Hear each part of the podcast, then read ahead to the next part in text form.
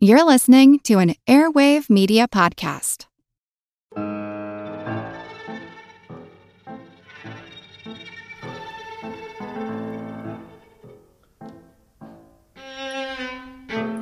Baptism announcements in church newsletters aren't usually cause for much excitement outside of the baby's family.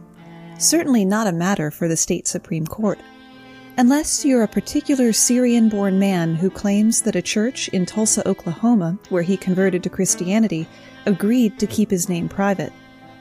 In actuality, they posted it on the church's website, as they do with all baptisms, making it the first Google result for the man's name.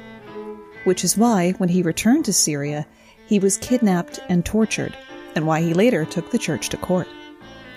My name's Moxie, and this is your Brain on Facts. As a long-time foreign correspondent, I've worked in lots of places, but nowhere as important to the world as China.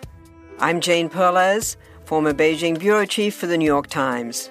Join me on my new podcast, Face Off US versus China, where I'll take you behind the scenes in the tumultuous US China relationship. Find Face Off wherever you get your podcasts. It took the man, only referred to as John Doe in the court documents, three days to escape his captors, several months for he and his wife to be able to return to the United States, and multiple surgeries to repair the injuries he'd received. He can never return to Syria and receives frequent death threats. Doe sued First Presbyterian for $75,000, accusing it of breach of contract, negligence, and outrage saying that the church had agreed to keep his baptism quiet. The church successfully petitioned for the case to be dismissed, reasoning that secular courts don't have jurisdiction over ecclesiastical matters like theology and its customs. Doe appealed to the state Supreme Court, who would rule 5 to 3 against his case, with Chief Justice Douglas Combs writing, The public nature of baptism is an integral part of the Presbyterian Church's understanding of the sacrament. Who would have thought baptisms would have so much starch attached to them? I've attended several in my family. I'm one of six kids, after all, and usually the worst thing that happens is you have to dress up and be quiet. In Christian churches, baptism is a ritual involving water as a symbol of purification that is also one's admission to the faith and is typically accompanied by giving the initiate their name, particularly in the case of babies who are the most likely to be baptized. In addition to Baptist, there are Anabaptists, a Christian movement which traces its origins to the Radical Reformation, that kerfuffle with Martin Luther, a list of complaints, and a hammer. Anabaptists believe that baptism is only valid when the candidate wants to be baptized, so they're baptized as adults. Of the 4 million or so Anabaptists throughout the world, the most numerous sects include the Mennonites, German Baptists, and the Amish. Bonus fact those who know of Mennonites as being less strict than the Amish may think that the Amish were the original group, but in fact the Mennonites came first and the Amish split from them, because the founders believed that people should be more separated from wider society. And while I have you, please stop believing reality TV shows about the Amish, or any reality TV for that matter. There are a lot of religions out there with multiple sacraments apiece, so we're going to define baptism on the broad side as an act or experience that makes a person an official part of a community. As in Christianity, many infant baptism practices include the act of officially naming the child. When a baby is born into a Buddhist family in parts of Asia, monks are invited to the house to bless the baby and chant from holy texts. Based on the exact time and date of the birth, an astrologer will draw a horoscope and inform the parents about the initial that the name should begin with. The parents will then choose a name accordingly. Within one month of birth, the baby is brought to a temple for blessing and placed in front of the statue of Buddha. Offerings of flowers, candles, and incense are made, and the monk blesses the child, announcing his or her name. In some forms of Buddhism, Sacred threads are tied around the baby's wrists to welcome Kuan, the spirit that looks after babies. Another bonus fact all Chinese children of one generation share the same middle name, traditionally speaking, and there is a cycle of 24 generation names, so it can take several hundred years to go through the cycle. The native peoples of the Arctic lands of northern Canada, Alaska, and into Greenland hold a naming ceremony called Atik, which means both name and spirit. The baby is given the name of a family member who has died, usually a beloved older relative like a grandparent. The family chooses the relative based on such things as the baby having a similar birthmark to that person or the mother dreaming about them during the pregnancy. The Inuit believe in reincarnation and that the baby receives the relative's spirit, as well as his or her name. It's also believed that a baby who cries incessantly when born will stop crying once the right atik has been given. There's a tradition in some Muslim cultures called akika, and I'm fairly certain I pronounced that entirely wrong. As soon as a Muslim baby is born, their father or grandfather whispers a prayer in their ear so that is the first thing he or she hears. Names are usually taken from the Quran. Within seven days, the Akika is held in order to thank Allah. Prayers are said, and the baby's head is shaved. The hair is weighed, and the family then gives at least that same weight in gold or silver to charity. The baby is then given a taste of honey as a symbol of the sweetness of prayer. Though this tradition probably goes back more than 2,000 years, I do want to mention that babies less than one year old should not eat honey as it may contain botulism spores that their little bodies can't fight off yet. Soon after the birth of a Sikh baby, a respected elder gives the baby a few drops of honey and water while reciting a hymn. As soon as the mother and baby are well enough, a naming ceremony is held at the temple. There is a reading from the holy book where the passage is selected by opening the book at random. The first letter of the word at the beginning of this passage will be the first letter of the baby's name, which is then chosen by the parents. All boys are given the same second name, Singh, meaning lion, and for all girls, it's Kaur, meaning princess. Family and friends are then given Kara Prashad, a sweet treat made of flour, sugar, and clarified butter, followed by a communal meal. Among the Akamba people of Tanzania, a child is named on the third day after birth. Before the naming ceremony, the newborn is regarded as a spirit and not a complete human being. A goat will be slaughtered in appreciation of the ancestral spirits for the gift of the child and the fertility of the parents. The announcement of the newborn baby's name will be made by his or her grandmother or an elderly woman relative and is the climax of the ceremony. With over 2 billion Christians in the world, I'm going to risk assuming that my gentle listener has at least a passing familiarity with their baptismal practices. The exact ritual varies between denominations, usually in the amount of water that's used. This can be a sprinkling of water or a handful poured over the baby's head. Maybe the initiate is standing in water. Or you can go Greek Orthodox style, which apparently involves dunking a newborn in the baptismal font with bizarre vigor. I'm not exaggerating or poking fun. Google baptism video backlash. I'll wait.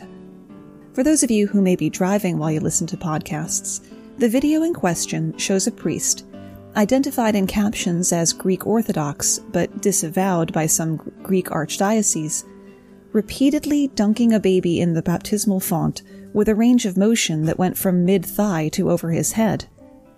The baby was fine, albeit upset, but then it's a baby. The congregation didn't react as though anything unusual was happening, though some young girls can be seen trying to escape the SeaWorld levels of splashing. The video went viral, but all of the complaints it's generated seem to come from that wealth of unqualified opinions and unchecked vitriol known as the comment section and not from anyone who was actually there. There's a similarly surprising video from the former Soviet nation of Georgia, where the baby is rapidly dipped headfirst, feet first, back and forth, all in the span of about five seconds. That baby looks more startled and confused than anything. Different strokes, I guess. That's not to say that bad things don't happen at baptisms. In 2013, a Seattle area baptism turned into a brawl. Adult beverages had been on offer, and local law enforcement had to be called in.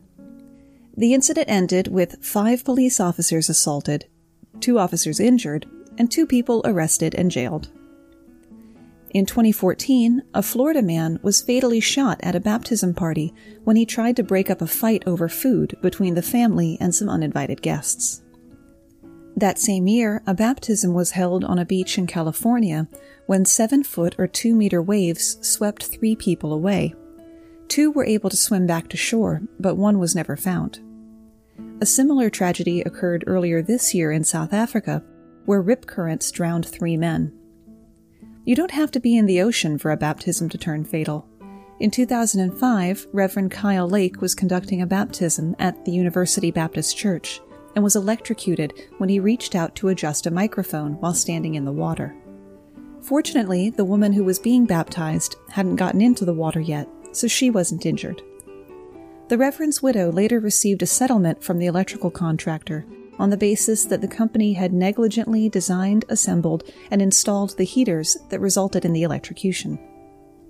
And then baptisms can get plain weird. In 2016, a Florida man claimed that the voice of God woke him in the middle of the night and commanded him to baptize his son. So the man dragged his 11 year old son out of bed, took him to a neighbor's house, and dunked him repeatedly in their pool, which was green and full of leaves and bugs. The boy actually got an ear and eye infection from the water, and the father was charged with child abuse. Bonus fact the reason we hear so many wacky and wild, a Florida man news stories is that arrest records in Florida are public, making them more likely to wind up in the news. In 2015, a high school in Georgia got in trouble for allowing a mass baptism of 18 football players and a coach on the school's football field, which violates not only school policies, but was a major infringement of the separation of church and state. No word on how they did that season. In 2011, a 64 year old priest arrived at a Sacramento church an hour late and falling down drunk to baptize 15 children. Church members carried the wayward priest to the rectory, and he was later suspended indefinitely. A common ritual around the world to indicate that a child is now part of their parents' religion or community is circumcision. We are not going to debate the merits of circumcision today. Don't at me, as the kids say. The mind goes immediately to baby Jewish boys having their foreskins removed eight days after they're born in a ceremony called a bris. But the chosen people are by no means the only people. Rates of male circumcision vary, from as low as virtually 0% in Honduras to 20% in the United Kingdom, 45% in South Africa, around 80% in the United States, and over 90% in many Muslim majority countries.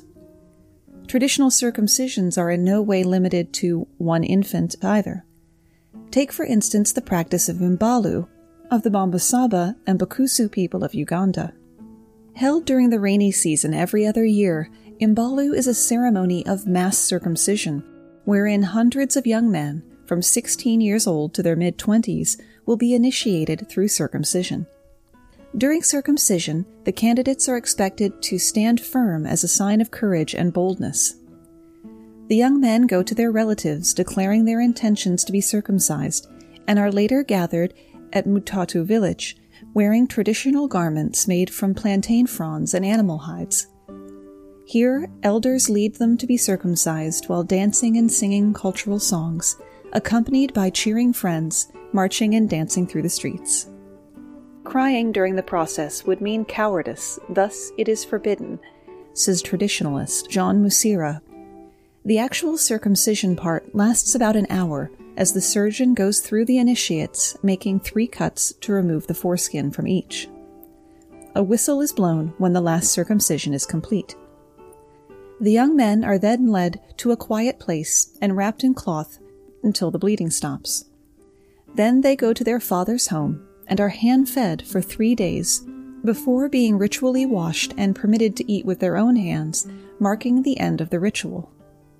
Unlike in other areas of Africa where circumcision is carried out in private with a few people present, this is considered a public function, and has actually become a legitimate tourist attraction. Let Mysteries at Midnight be your destination for detective whodunits and captivating mystery stories. You'll hear classic stories like Sherlock Holmes, Agatha Christie's Poirot, and short tales from H.G. Wells, Charles Dickens, Edgar Allan Poe, and others. I'm Christopher, and I read these classic stories in the soothing style of a bedtime story so you can listen to them in bed when you drift off to sleep. I also host the number one sleep podcast in the world called Sleep Cove, where millions drift off to meditations, hypnosis, and bedtime stories. We soon realized that listeners wanted to hear our mystery stories all in one place. So we created Mysteries at Midnight, where you can listen to all new tales every week. Search for Mysteries at Midnight on Apple Podcasts, Spotify, or your favorite podcast app, and follow and subscribe so you don't miss out on new episodes. So why don't you pick a story now? And can you guess the twist? Hello, everyone. You may recognize me as Gabby from the History of Everything podcast. And my name is Brenna, and you don't recognize me from anything yet. Together, we're two scientists who explore all of the weird little questions and conspiracies of the universe in our new podcast, Mystery of Everything. Everything has an explanation. We hope. But that is what we're here to figure out. We will dive into the science behind many popular conspiracy theories, such as vaccines causing autism, flat earth theory, and was the moon landing fake? And if so, why the heck would anyone even do that? But it's not just conspiracies. There's a lot of cool mysteries that we will attempt to use science to explain, such as near death experiences, what made the Vikings go berserk, and can I control my co host with MK Ultra? Wait, what? anyway, make sure to check out the Mystery of Everything podcast everywhere where you find your podcasts.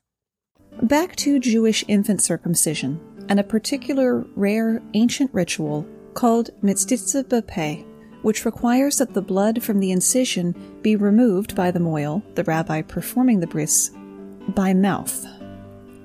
Normally, nothing much comes of this, which is why it's not usually known outside of the communities that practice it unless the mohel has herpes.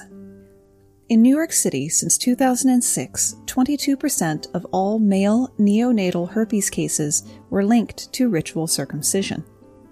Herpes is a nuisance infection to adults, but can be very serious in newborns, quickly spreading throughout the body. Of 22 cases of mohel spread herpes since 2000, two of the infants suffered permanent brain damage and two died. However, leaders of the ultra Orthodox Jewish communities that practice Metzitzah B'Peh have opposed any restrictions on the centuries old ritual as an infringement of their religious freedom. In a bid to restrict the risky procedure, the Bloomberg administration required parents to sign a consent form. But Mayor de Blasio and the City Board of Health under him scrapped the requirement in 2015. As part of a compromise, the health department distributed pamphlets to doctors, hospitals, and parents warning that some babies can get herpes, which can even lead to death following Metzitzah B'Peh. Health officials worry that parents aren't seeing the brochures, though, due in no small part to the insular nature of some ultra Orthodox communities. Though the consent forms were done away with, rabbinical leaders are now required by city law to assist the health department in identifying which mohel performed a particular bris and to ask him to be tested for the herpes virus. If the mohel tests positive, the city will use DNA testing on the virus itself to determine if the mohel was the one who passed on the virus or if the baby got it some other way. If the mohel is found to be the culprit, the city's health department is supposed to ban him for life from performing B'Peh a city regulation calls for fines ranging from 200 to $2,000 for mohels who defy the ban more than once. If you're thinking to yourself, that nasty rabbi, how did he even get herpes? Check out the November 21st episode of the Sawbones podcast. The vast majority of people carry some form of the herpes simplex virus, with most of us never even knowing. The story also reminded me of an episode of Dirty Jobs where host Mike Rowe went to a sheep farm. I expected to be blase over the whole thing since I was raising goats at the time, so what new information could they really impart? It seemed like I would be right until they got around to castrating the lambs. This was done in what I can only imagine is an ancient technique with one's teeth. Some groups baptize babies, some baptize adults, some baptize the dead, their own and other people's. The Mormons, or to give them their full name, the Church of Jesus Christ of Latter day Saints, have practiced baptism of the dead since 1840. Posthumous or proxy baptisms are performed at the church's 159 temples. Members of the same gender as the dead person, usually young people, are escorted to a decorative baptismal font resting on a statue of 12 oxen. An adult or older teen male reads a short prayer, and the church member is then immersed in water. The baptism is recorded in a database. Mormons believe that vicarious baptism gives the deceased, who exists in the afterlife as a conscious spirit, a final chance to join the Mormon fold and thus gain access to the celestial kingdom. It's only supposed to be performed for one's own family. Mormons are encouraged to baptize at least four generations of forebears to seal the family together in the afterlife. So the LDS Church has built one of the world's most extensive genealogical libraries in Salt Lake City with 700 employees and more than 2 billion names. The LDS Church is also the only major religion that currently baptizes the dead, and that has contributed to some bad PR in the past few decades, particularly when they baptize Jewish Holocaust victims and random celebrities. LDS leaders emphasize that the spirits of the dead must accept the baptism and that Mormons are instructed to only baptize family members particularly after Jewish genealogists discovered in the 1990s that 380,000 Holocaust survivors had been vicariously baptized.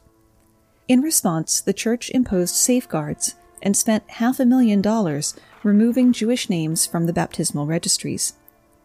But at the same time, the church insists that it cannot control, quote, pranksters or careless persons who submit Jewish names or famous people such as former President Obama's late mother. The Church considers proxy baptism too important to do without. With deepest respect to our Jewish friends, the Church cannot abandon fundamental aspects of its religious doctrine and practice, the Church writes on its website, and it should not be asked to do so. Ryan Cragun, an associate professor of sociology who studies Mormonism at the University of Tampa, said Mormons are striving to baptize everyone who's ever lived to help get non Mormons out of spirit prison in the afterlife. One reason Holocaust victims are such a common target is that their names are easy to find in government records, which creates an efficient way to baptize more people more quickly. The baptisms of public figures are likely based on two factors, according to Cragun. One, people naturally think about celebrities more often because they see them or hear about them constantly. And two, Mormons are similar to other social groups in that they like to claim famous people as their own. Helen Radkey, who left the LDS Church in the 70s and was later excommunicated for publicly criticizing it, had to get a login from a still Mormon friend to access the part of the database that shows the baptisms. She then dedicated countless hours to researching proxy baptisms because she believed people's religious preferences should be respected even after they're dead. Printouts and screenshots of Radkey's research show that in the past five years, proxy baptisms have been performed on at least 20 Holocaust victims, as well as Humphrey Bogart, Marilyn Monroe, crocodile hunter Steve Irwin, Elvis Presley, the mother of Queen Elizabeth, Princess Diana, Pope John Paul II, Joan of Arc, Gandhi, the grandparents of Carrie Fisher, Steven Spielberg, and Joe Biden, and the parents of Nazi hunter Simon Wiesenthal. Radkey also uncovered attempts to baptize people who were still alive or recently dead, such as O.J. Simpson, Charles Manson, and mass shooters Stephen Paddock and Devin Patrick Kelley. When Radkey shared her findings with the Associated Press, the LDS acknowledged that the ceremonies violated its policy and said they would be invalidated, while also noting it's created safeguards in recent years to improve compliance. The posthumous baptizing of Holocaust victims reopens Jewish wounds from being forced in the past to convert to Christianity or face death, Jewish genealogist Gary Mokotoff says. The more Radkey digs, the more she uncovers. It's not like a chance circumstance. After discussions with Mokotoff and other Jewish leaders in 1995, the LDS Church barred baptisms of Holocaust victims except in specific cases where direct ancestry could be proven, as well as barring proxy baptisms of celebrities. There are the rules, and then there is what people actually do.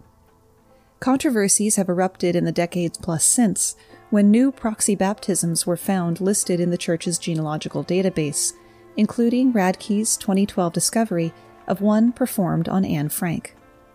Add to that the nine proxy baptisms she received between 1989 and 1999. Oh, and someone in the LDS did one for Adolf Hitler, too. The Church apologized in 2012, sent a letter to members reiterating its guidelines, and announced the creation of a firewall aimed at preventing the inappropriate use of proxy baptism. In recent years, it's implemented additional safeguards, including adding four full time staffers who watch the database and block baptisms on restricted names, including a list of Holocaust victims sent each month by a Jewish human rights organization in Los Angeles. Rabbi Gary Greenebaum, the former national director of interreligious affairs at the American Jewish Committee, said he's seen firsthand that the church takes seriously preventing Holocaust baptisms, and said leaders are acting in good faith to honor the agreement. Greenebaum was brought on by the church to help remedy the issue and receives monthly reports from the database team about potential Holocaust baptism attempts. He estimated that they stop 5 to 12 inappropriate attempts each month. An attempt was made last year to baptize Simon Wiesenthal himself. Rabbi Marvin Hier, founder and dean of the Simon Wiesenthal Center, said he plans to send a letter to Mormon officials asking that Wiesenthal's name be removed again. They may mean well, but it's insulting to Jews, and it would be insulting to Mr. Wiesenthal, Hier said. He lived a life of good deeds, and he doesn't need any assistance getting into heaven. An LDS spokesman countered that such names have to stay in the database so officials can monitor them for unauthorized baptisms. Bonus fact the 16 million or so members of the LDS Church aren't Mormons anymore, at least according to a new style guide issued by the Church. It also wants people to stop using LDS as an abbreviation and to use the church's full name. When a shortened reference is needed, they should use the Church or Church of Jesus Christ. Similar, and yet distinctly different from Mormon posthumous baptism, is the pink mass of the Satanic Temple. I can almost promise you it's not what you think. Well, maybe a little. The Satanic Temple is an atheistic organization founded in 2014 that prizes personal autonomy using Satan as a symbol for rebellion rather than a figure to actually be worshipped, and is not to be confused with Anton LaVey's Church of Satan. The Satanic Temple is the organization that made the Satanic Children's Big Book of Activities available to school kids in Florida after a Christian group was granted permission to hand out pamphlets and Bibles. Some of the Satanic Temple's central tenets include one should strive to act with compassion and empathy toward all creatures in accordance with reason. One's body is inviolable, subject to one's own will alone. And beliefs should conform to our best scientific understanding of the world. In July 2013, members of the Satanic Temple performed a pink mass over the grave of Westboro Baptist Church founder Fred Phelps Jr.'s mother, Kathryn Johnston. The pink mass is a satanic ritual performed after death that turns the deceased gay. The Satanic Temple turned the mother of the Westboro Baptist Church founder posthumously gay. That's not how that works exactly, but I like the way they think. There were actually two rituals performed over her headstone one featuring two male temple members kissing, and the other with two female members. Both rituals included readings, lighting of candles, and a certain amount of pomp and ceremony. The idea came about after the Westboro Baptist Church had threatened to protest the funerals of victims of the Boston Marathon bombing. The Satanic Temple's website compared the pink mass to the Mormon practice of baptizing the dead, only much gayer. Upon completion of the pink mass ceremony, Katherine Johnston is now gay in the afterlife, notes the Satanic Temple website, which had the cheeky URL of www.westboro-baptist.com, which sadly is no longer up. Fred Phelps is obligated to believe that his mother is now gay, and if beliefs are inviolable rights, nobody has the right to challenge our right to believe that Fred Phelps believes that his mother is now gay.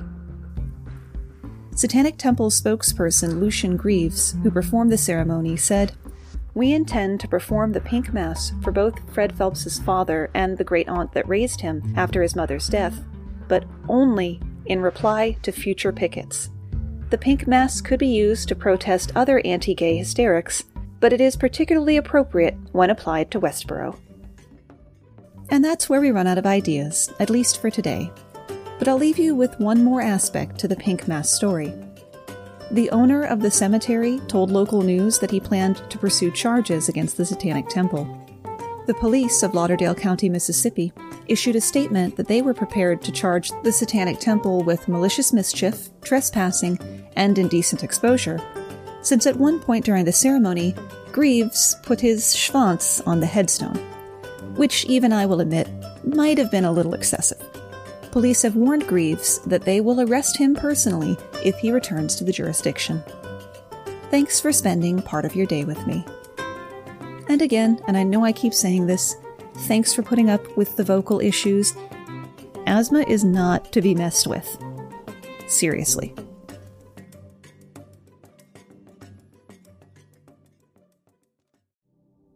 Do you find it hard to sleep at night?